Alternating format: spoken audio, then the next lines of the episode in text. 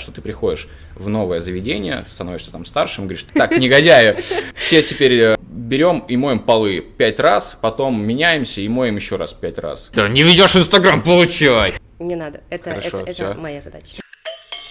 Лед в шейкере звучит шикарно Сболтай, смешай Ты ж бармен, yeah.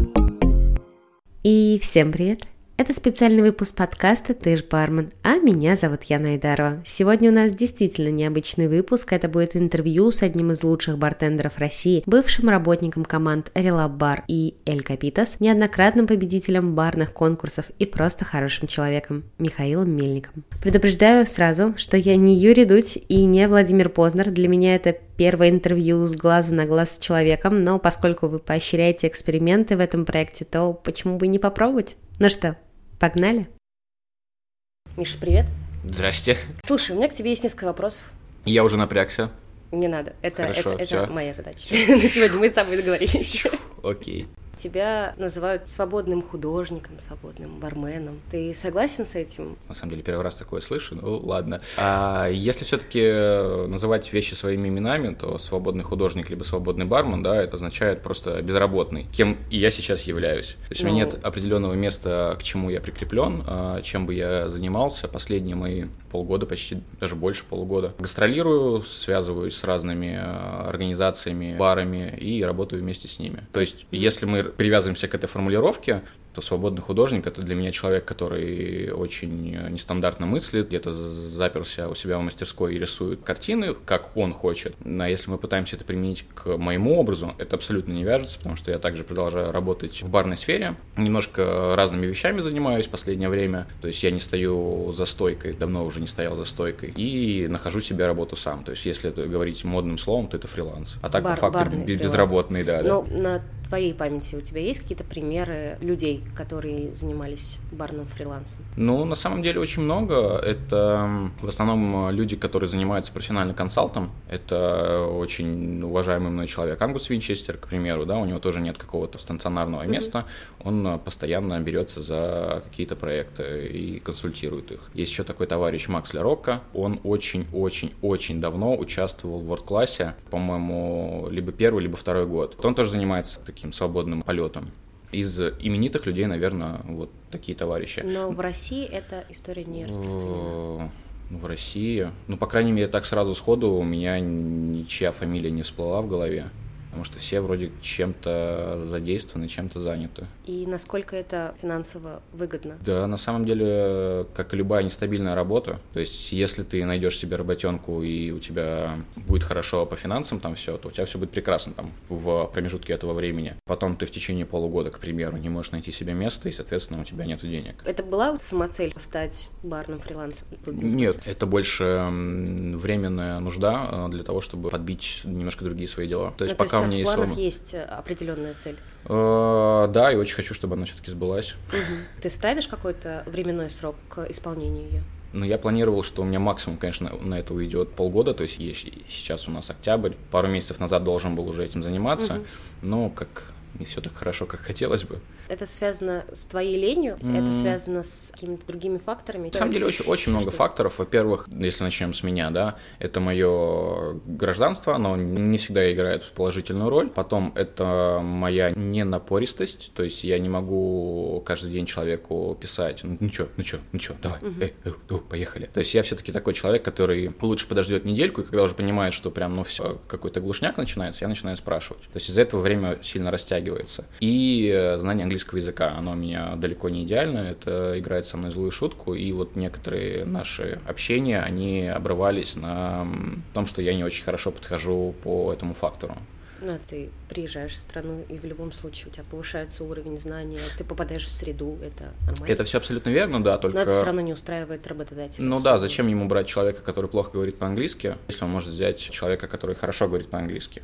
Ну и, соответственно, у него выбор очевиден. И вот на таком ключе, плюс в те места, куда я хотел попасть, там делается все таким образом, то, что тебе сначала нужно пройти все этапы собеседования, потом только тебе дают договор о трудоустройстве, и только потом ты можешь делать рабочую визу. То есть, если, к примеру, там, человек живет в Казани и едет там, называй любой город, там, Москва, Петербург, Нижний Новгород, и неважно, приезжает в город и приходит в бар, просто говорит, слушайте, ребята, я такой красивый, вот, посмотрите на меня, мы можем лично пообщаться, и я хотел бы у вас работать. Это же намного проще. А так тебе приходится писать в бар либо человеку, который им занимается, он тебя не видит, не знает, конечно же, ты не можешь туда прийти и вообще посмотреть, может быть, тебе, тебя самого это место не будет устраивать. Получается, тратишь большое количество времени на то, чтобы просто отсобеседоваться, если это все выходит хорошо, а потом уже идет оформление документов. И очень важный момент, что есть квота, то есть не каждая страна готова принять. Угу. Если, к примеру, мы говорим про бар, у них там одно либо два вакантных места по квоте на департамент по бару. Рабо- работает 10 человек, и не могут взять все десятерых э, с разных э, стран, то есть должны быть местные. Это как-то регулируется да, да, да, да, да, да. То есть тебе просто не дадут визу. Не знала.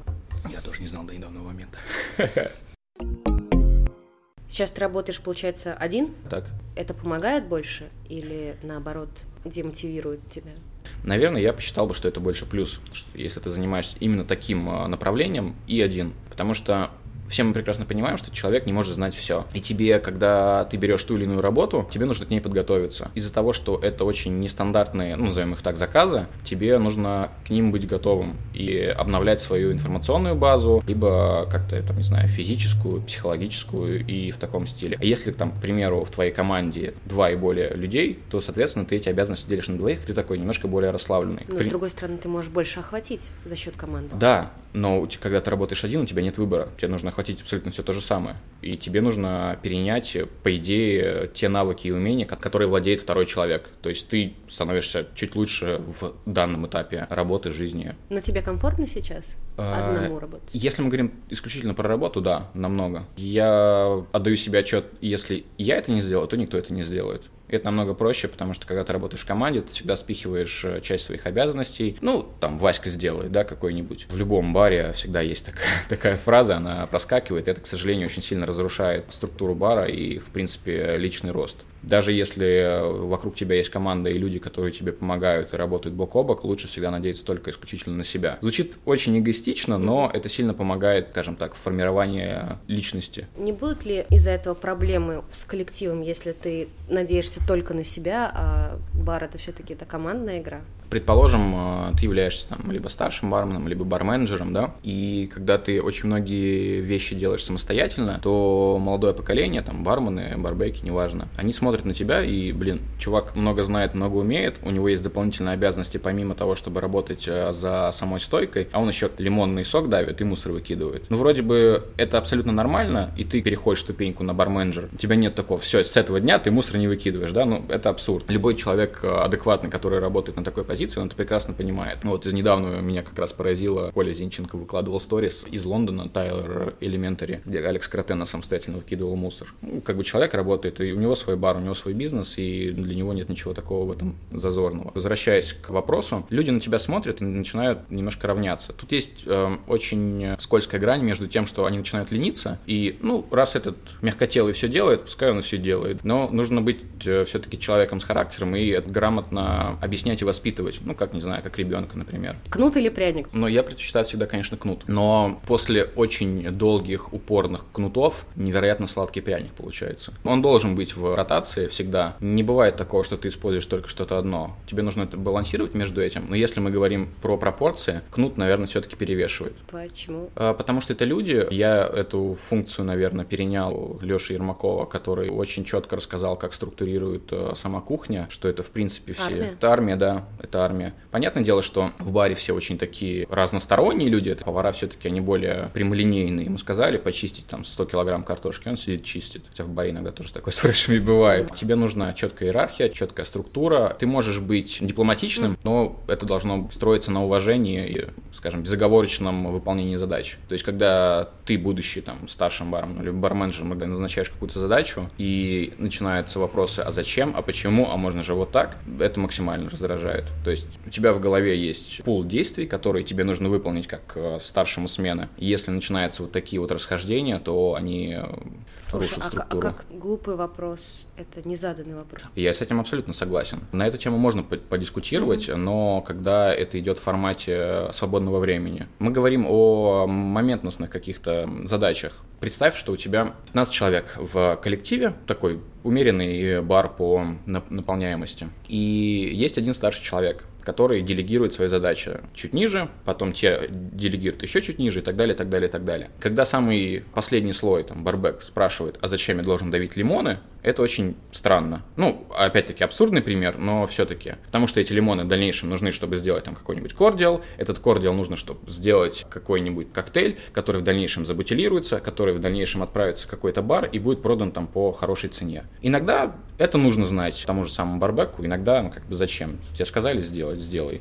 Когда он поймет, что это все не просто так, и над ним не издеваются, да, и просто не накидывают кучу работы, он будет уже доверять и выполнять эти задачи безоговорочно. Да, первоначально нужно будет тратить на это время, чтобы всегда объяснять. То есть не- невозможно сделать так, что ты приходишь в новое заведение, становишься там старшим, говоришь, так, а материться можно? Так, негодяи, все теперь, э, не знаю, берем и моем полы пять раз, потом меняемся и моем еще раз пять раз. Ну, это абсурд. Ну, ты сейчас рассказываешь манеру поведения майора Пейна. Да, вот. Это, кстати, мотивирующий фильм. Очень советую посмотреть. Фу ты, ну ты, ё-моё! Вот как любит нас майор! Последний год, полтора, ты очень сильно стрельнул своими заявками на конкурсы. Расскажи, если это возможно, как происходит алгоритм в твоем конкретном случае, выстраивания идеи, реализации, или каждый раз все по-разному? Более-менее, конечно, алгоритм есть, но я бы сказал, что его нету. Тут, наверное, больше э, и удобнее будет разбирать по конкретным примерам. И Я пытаюсь как-то все-таки в общем рассказать. Всегда читаешь положение, э, от него отталкиваешься, там очень много информации написано, что от тебя хотят. Ну, к примеру, если тебе говорят, что нужно будет записать видеоролик, сделанный од- одним кадром, Ты либо... просто делаешь одним кадром. Да, не надо его монтировать, не нужно вставлять туда текст, не нужно вставлять туда аудио дополнительно. Они хотят посмотреть, насколько ты умеешь вообще разговаривать, вести себя на камеру, э, презентовать себя, свою идею, какое у тебя знание английского языка, если э, он на английском языке записывается. То есть они хотят посмотреть, как ты вообще разговариваешь. Но когда начинается накладывание музыки, накладывание какого-нибудь закадрового голоса, снизу подпись текста на английском языке, ну, ребят, это уже провал. То есть вы на этом этапе потратили кучу своего времени и, возможно, времени вашего оператора в никуда. Зачем вы это делали, непонятно. Если мы видим, что в положении будет этап по продажам напитка в баре, такое очень часто бывает, что вам нужно его залистовать, подавать гостям и все в таком стиле, делайте понятные напитки, не нужно делать какие-нибудь Old Fashion и Манхэттены, да, что-то очень питкое, понятное, там какой-нибудь Коллинз, Хайбол, Саур и так далее, и так далее, и так далее. То есть гости такое очень понимают. И если вы видите в положении, что за это будет ставиться определенные баллы, то есть не просто поставил, залистовал и все, это молодец, а чем больше ты продал, тем больше ты баллов получил, блин, какие самые популярные напитки есть у гостей? Элементарно. Ну, мохито, да, там, ну, грубо говоря, виски, кола, куба либра, но делайте в таком же стиле, просто твистуйте их. То есть это уже подсказка для вас, что от вас хотят. Если у вас будет этап с продвижением, тут можно сразу отсекать себя. То есть если вы не медийный человек, и вам очень тяжело там надрываться каждый раз делать пост в социальных сетях, и вы, в принципе, не очень активны, и за это будет э, за каждый там лайк, за каждое упоминание будет ставиться балл, то, наверное, вам лучше уйти с этого конкурса, не тратить свои нервы, потому что для вас это будет тяжело, а просто выдвинуть человека с вашего коллектива. Просто, грубо говоря, Вася, ты не готовился? Вот вся моя идея, делай ее. И если он заряжен, а, у вас все будет хорошо. Он будет благодарен, у вас появится там новый хороший друг. И, возможно, если даже он выиграет, он что-нибудь там вам и даст. Но это уже человеческий фактор, тут никто не застрахован. По поводу конкурсов и социальных сетей, Мгм. потому что конкурсы сейчас очень часто проходят как раз-таки в социальных сетях, и Мгм. даже судейство происходит Это очень удобно. 99,9% онлайн. Во-первых, твой опыт судейства, каково это? Потому что вот тот конкурс, который ты судил на иншейке, Мгм. ну просто это был очень мощный негативный К сожалению, отклик. да. Опыт был, да, действительно, это не так тяжело.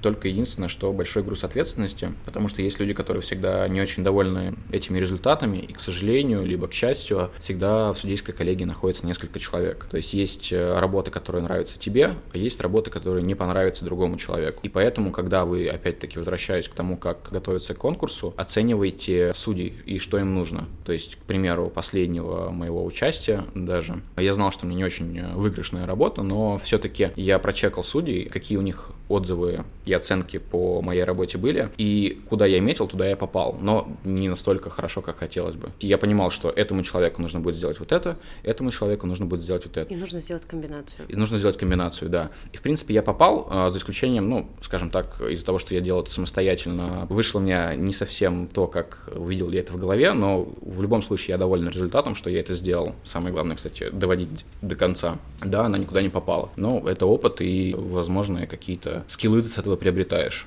Ты сейчас будешь еще там-нибудь подаваться?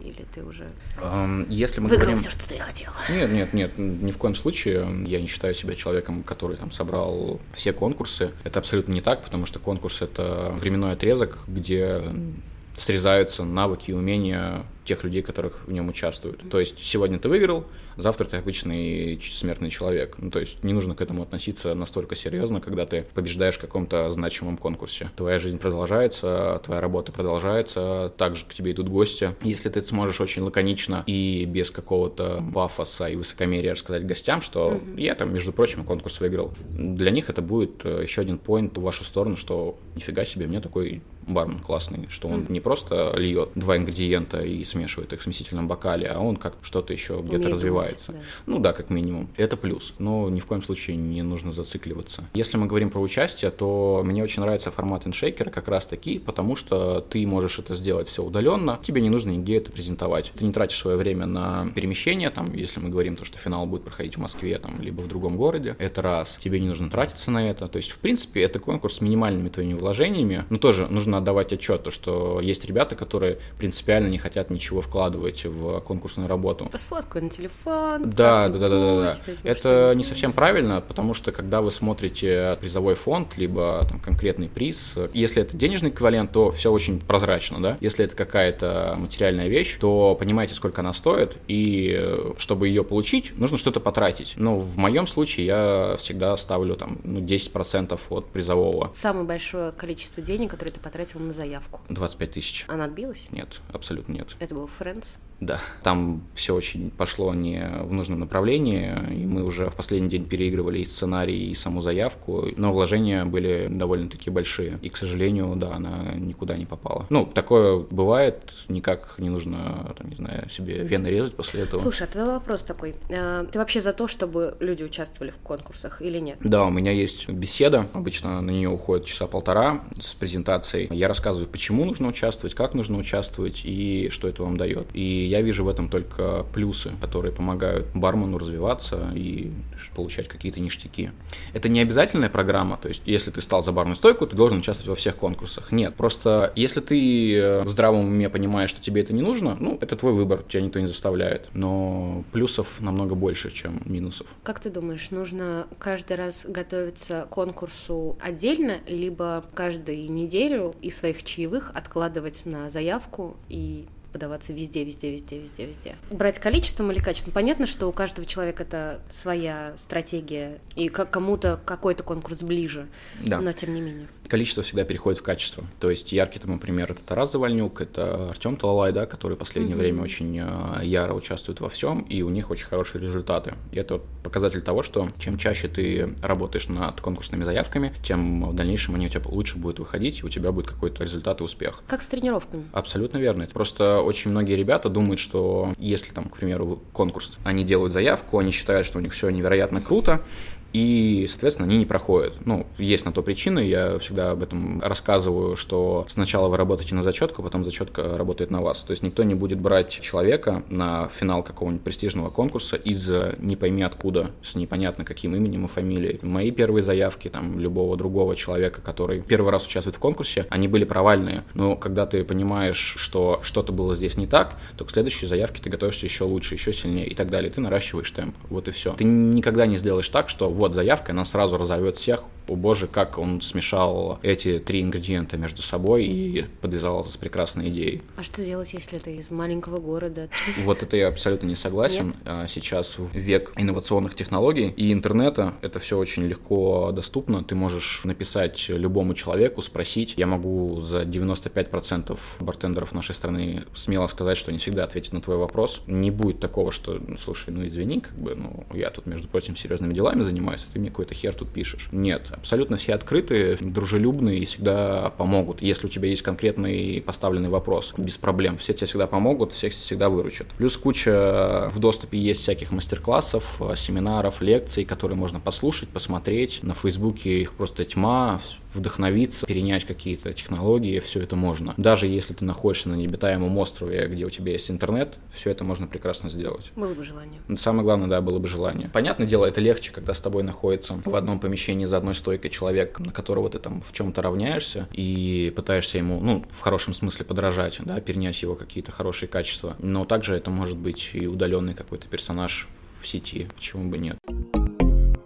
Кстати, по поводу социальных сетей, насколько картинка и реальность совпадает у людей в индустрии? Я бы, наверное, не затрагивал индустрию, а в принципе принцип социальных сетей. Да, все в Инстаграме пытаются быть самыми путешествующими, самыми модными, самыми какими-то богатыми и так далее. То есть, если мы берем профили именитых людей и смотрим вообще, чем они занимаются, они показывают, как они хорошо проводят свое время, да. А на самом деле изобрели недавно эмулятор самолета. То есть, ты приходишь в помещение, якобы садишься в место, которое находится около иллюминатора, и фотографируешься, якобы куда-то ты летишь. Ну, то есть, настолько дошло до абсурда, что создали искусственную Кабина самолета. где можно фотографироваться, да. От этого можно сделать выводы, что все хотят сделать все на показ. Если мы идем уже в сторону барного ремесла, то я бы не сказал, что большинство делают это как-то искусственно. Да, многие ребята делают невероятно крутые вещи, но никто никогда не будет показывать, как они это делают. То есть, какое количество работы они провели до того, чтобы достичь именно этого результата. Как ты думаешь, почему? А, потому что, во-первых, это никому не интересно. Ну ладно. Разве? Ну, к примеру, ты же не будешь выкладывать каждый день, как ты давишь сок лимона. Не, ну есть такие люди. Ну, наблюдать за этим не очень интересно. Всегда, ты всегда хочешь быть лучше для своих, назовем это, подписчиков, своей аудитории, и ты выкладываешь то, что тебе кажется пик твоего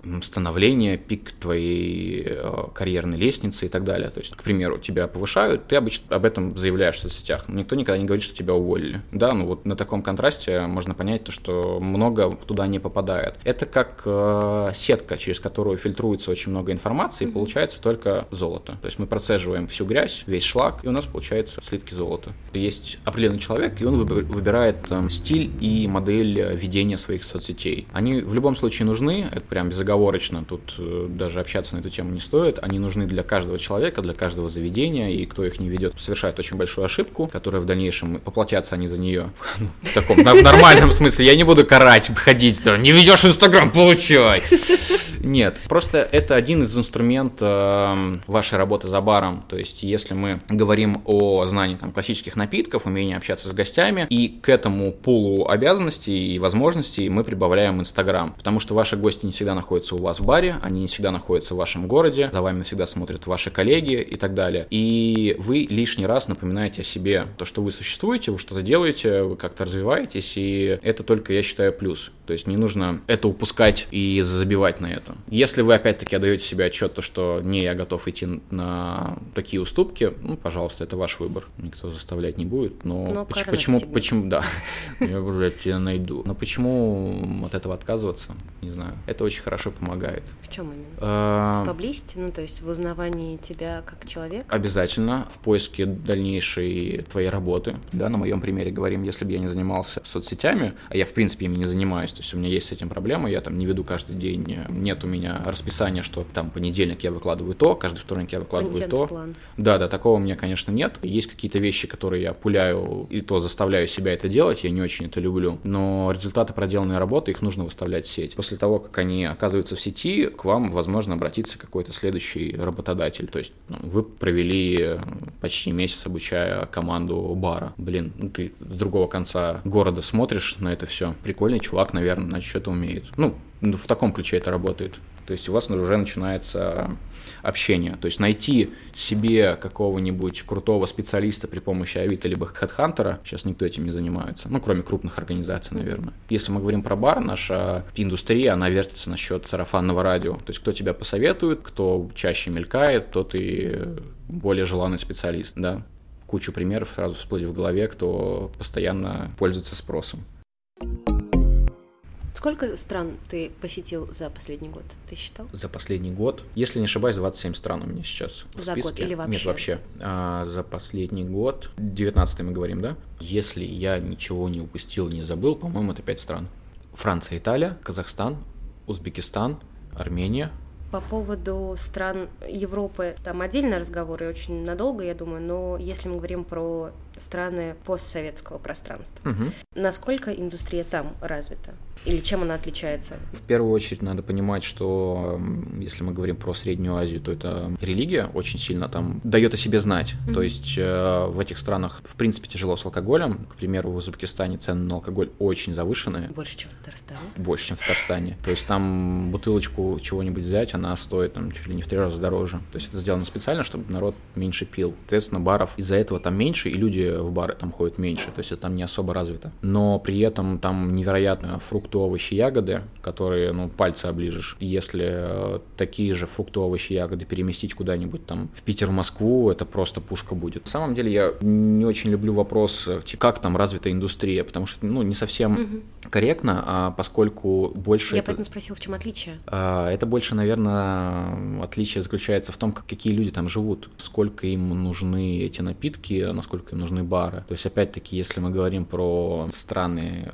Средней Азии, то бары там есть, их парочку, и, в принципе, целевая аудитория у них это приезжие. То есть местные... Ту- туристы. Да, местные там не так часто а, там оказываются, потому что у них, э, во-первых, заработок немножко другой, опять-таки из-за того, что алкоголь стоит намного дороже. У них, в принципе, не совсем понятные концепции баров, зачем туда ходить, собираться там. Поэтому очень маленький спрос и, соответственно, немного баров. Они хорошие, они качают, там работают хорошие ребята, они довольно активные в разных конкурсах и мероприятиях, но из-за того, что вот И в ой, социальных сетях. и все правильно делают на самом деле, потому что когда ты едешь в ту или иную страну, ты уже знаешь, какой там бар и какой там человек работает. Из э, крутых для меня открытий это был, конечно, Ереван, потому что там максимально развита привычка собираться вечером с друзьями, с э, ребятами, посидеть где-нибудь, где-нибудь То есть не дома. Не дома. То есть они, в принципе, я так понимаю, дома не собираются особо. Они, не знаю, идешь в воскресенье в бар, и ты думаешь, ну, спокойно посижу, поболтаю, а там биток. Идешь во вторник, а там биток. Что ж такое, из-за чего это зависит? А у них вот просто постоянно вот так. Они очень э, социальные люди, любят поболтать, посидеть, ну и заодно там что-то пропустить. И на этом фоне бары там выглядят максимально круто, потому что там всегда биток, они э, всегда живые. Он выполняет свою основную функцию социализировать людей, собирать их всех в одной точке, чтобы они общались, там что-то обсуждали и знакомились. В этом плане это очень круто. Вот. Я бы не сказал, что она какая-то другая, просто там другие люди. Там такие же бары, там такие же ингредиенты, э, там такое же бухло. Ну, просто где-то свежее, где-то подороже. Да, везде есть в каждой стране, в каждом городе есть свои специалисты, ну, про крупные города, если мы говорим, да. Конечно, они будут отличаться от э, любой другой страны, потому что, опять-таки, влияние гостей, влияние рынка, оно дает о себе знать. Но ни в коем случае они не хуже любого другого, там, не знаю, московского либо питерского бармена. Чему бы стоит поучиться у них, нам, нашей индустрии? И вообще разделяешь ли ты, в принципе, индустрию за бугром и в России? Если мы говорим там про какую-то конкретную страну, то Армения, да, невероятное гостеприимство. То есть ты всегда чувствуешь себя очень комфортно, а, даже если помещение, бар там не с крутым дизайном, не с хорошими напитками, ну просто вот, грубо говоря, фон, но при этом тебя встречает человек, и он невероятно тебя встречает. То есть ты это чувствуешь, он реально тебе рад, и как будто ты его лучший друг. Этому стоит поучиться именно у этих ребят. Это невероятно. В, в Узбекистане, в принципе, тоже такой подход. Там очень добрые ребята и очень радушные. Казахстане. Это невероятная машина, я ее по-другому не назову. То есть она сделана очень дорого, очень пафосно, но при этом она реально машина, то есть как э, механизм, который даже если что-то выходит из строя, ты об этом не узнаешь и не почувствуешь. Невероятный просто Боревич, он не знаю, мирового уровня просто. А если мы говорим, в принципе, о барах, которые угу. находятся в Казахстане, они хорошие бары, хорошие ребята работают. То есть, в принципе, ничем особо не отличается от любого другого города. То есть там менталитет э, людей, он не передается на атмосферу бара. Если бы ты не знал, что ты в Казахстане, ты бы не понял, в какой стране угу. там, либо в городе ты находишься. Ну, в принципе, бар должен быть, мне кажется, да, да. местом, где... Эскапизма, да где пропадает время. Да, поэтому если мы сравниваем там российские бары и бары Казахстана, ничего глобального нет, не отличается. Последний, наверное, вопрос. Что бы ты посоветовал слушателям? Ты же бармен. На самом деле, вы уже на правильном пути, потому что дослушали, я не знаю, сколько он будет идти, ну, как минимум больше получаса. Вы уже дослушали, у вас уже есть какое-то рвение и интерес к чему-либо другому, помимо вашей повседневной работы. Это уже заслуживает уважения и внимания. Так, на самом деле, есть много разных источников, много разных пабликов и так далее. Сейчас, к сожалению, очень много информации, она не всегда нужна, и я на самом деле советую тренировать свою память, потому что с интернетом наша память все ухудшается и ухудшается. Есть всякие методички, упражнения по тренировке памяти. Постарайтесь ее использовать, потому что когда мы чего-то не знаем, мы сразу же лезем в Google, мы посмотрели, и через минуту нас об этом спросить, мы не вспомним, о чем мы смотрели. Это большая проблема, потому что информация, она всегда под рукой, ты ее можешь посмотреть, но ты никогда ее не запоминаешь. В нашем деле очень важно знать все и много. Это когда-нибудь в вашей жизни явно пригодится в любом каком-то очень странном, непредсказуемом диалоге. Поэтому тренируйте свою память, смотрите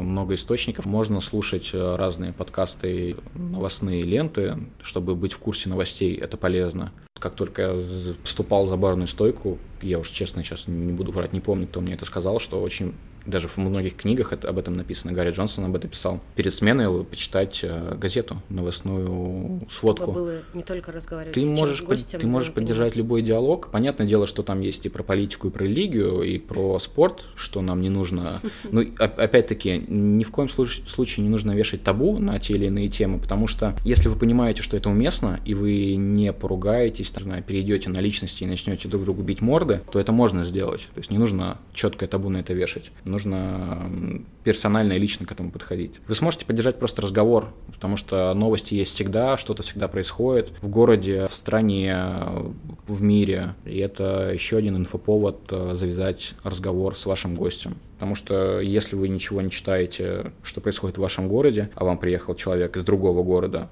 ну вот, Манхэттен, пожалуйста. Надо быть просто разносторонним, не только э, зашориваться в тематике бара, читать новости, читать книги, смотреть фильмы, слушать музыку. Как бы это все банально не звучало, но это расширяет ваш кругозор очень сильно. Ходить на выставки разные. Миш, спасибо тебе большое, что пришел. Легко вообще. Тебе спасибо. Че, прощаемся? Бага-бага. Спасибо вам большое за прослушивание. Надеюсь, этот выпуск был для вас полезным и интересным. Ставьте, пожалуйста, свои оценки и обязательно пишите свое мнение о проекте в комментариях, чтобы он становился только лучше. А с вами был подкаст «Ты бармен». Меня зовут Яна Айдарова. Услышимся уже совсем скоро, так что пока-пока. Лед шейкере, звучит шикарно, шикарно. Смешай, ты ж бармен.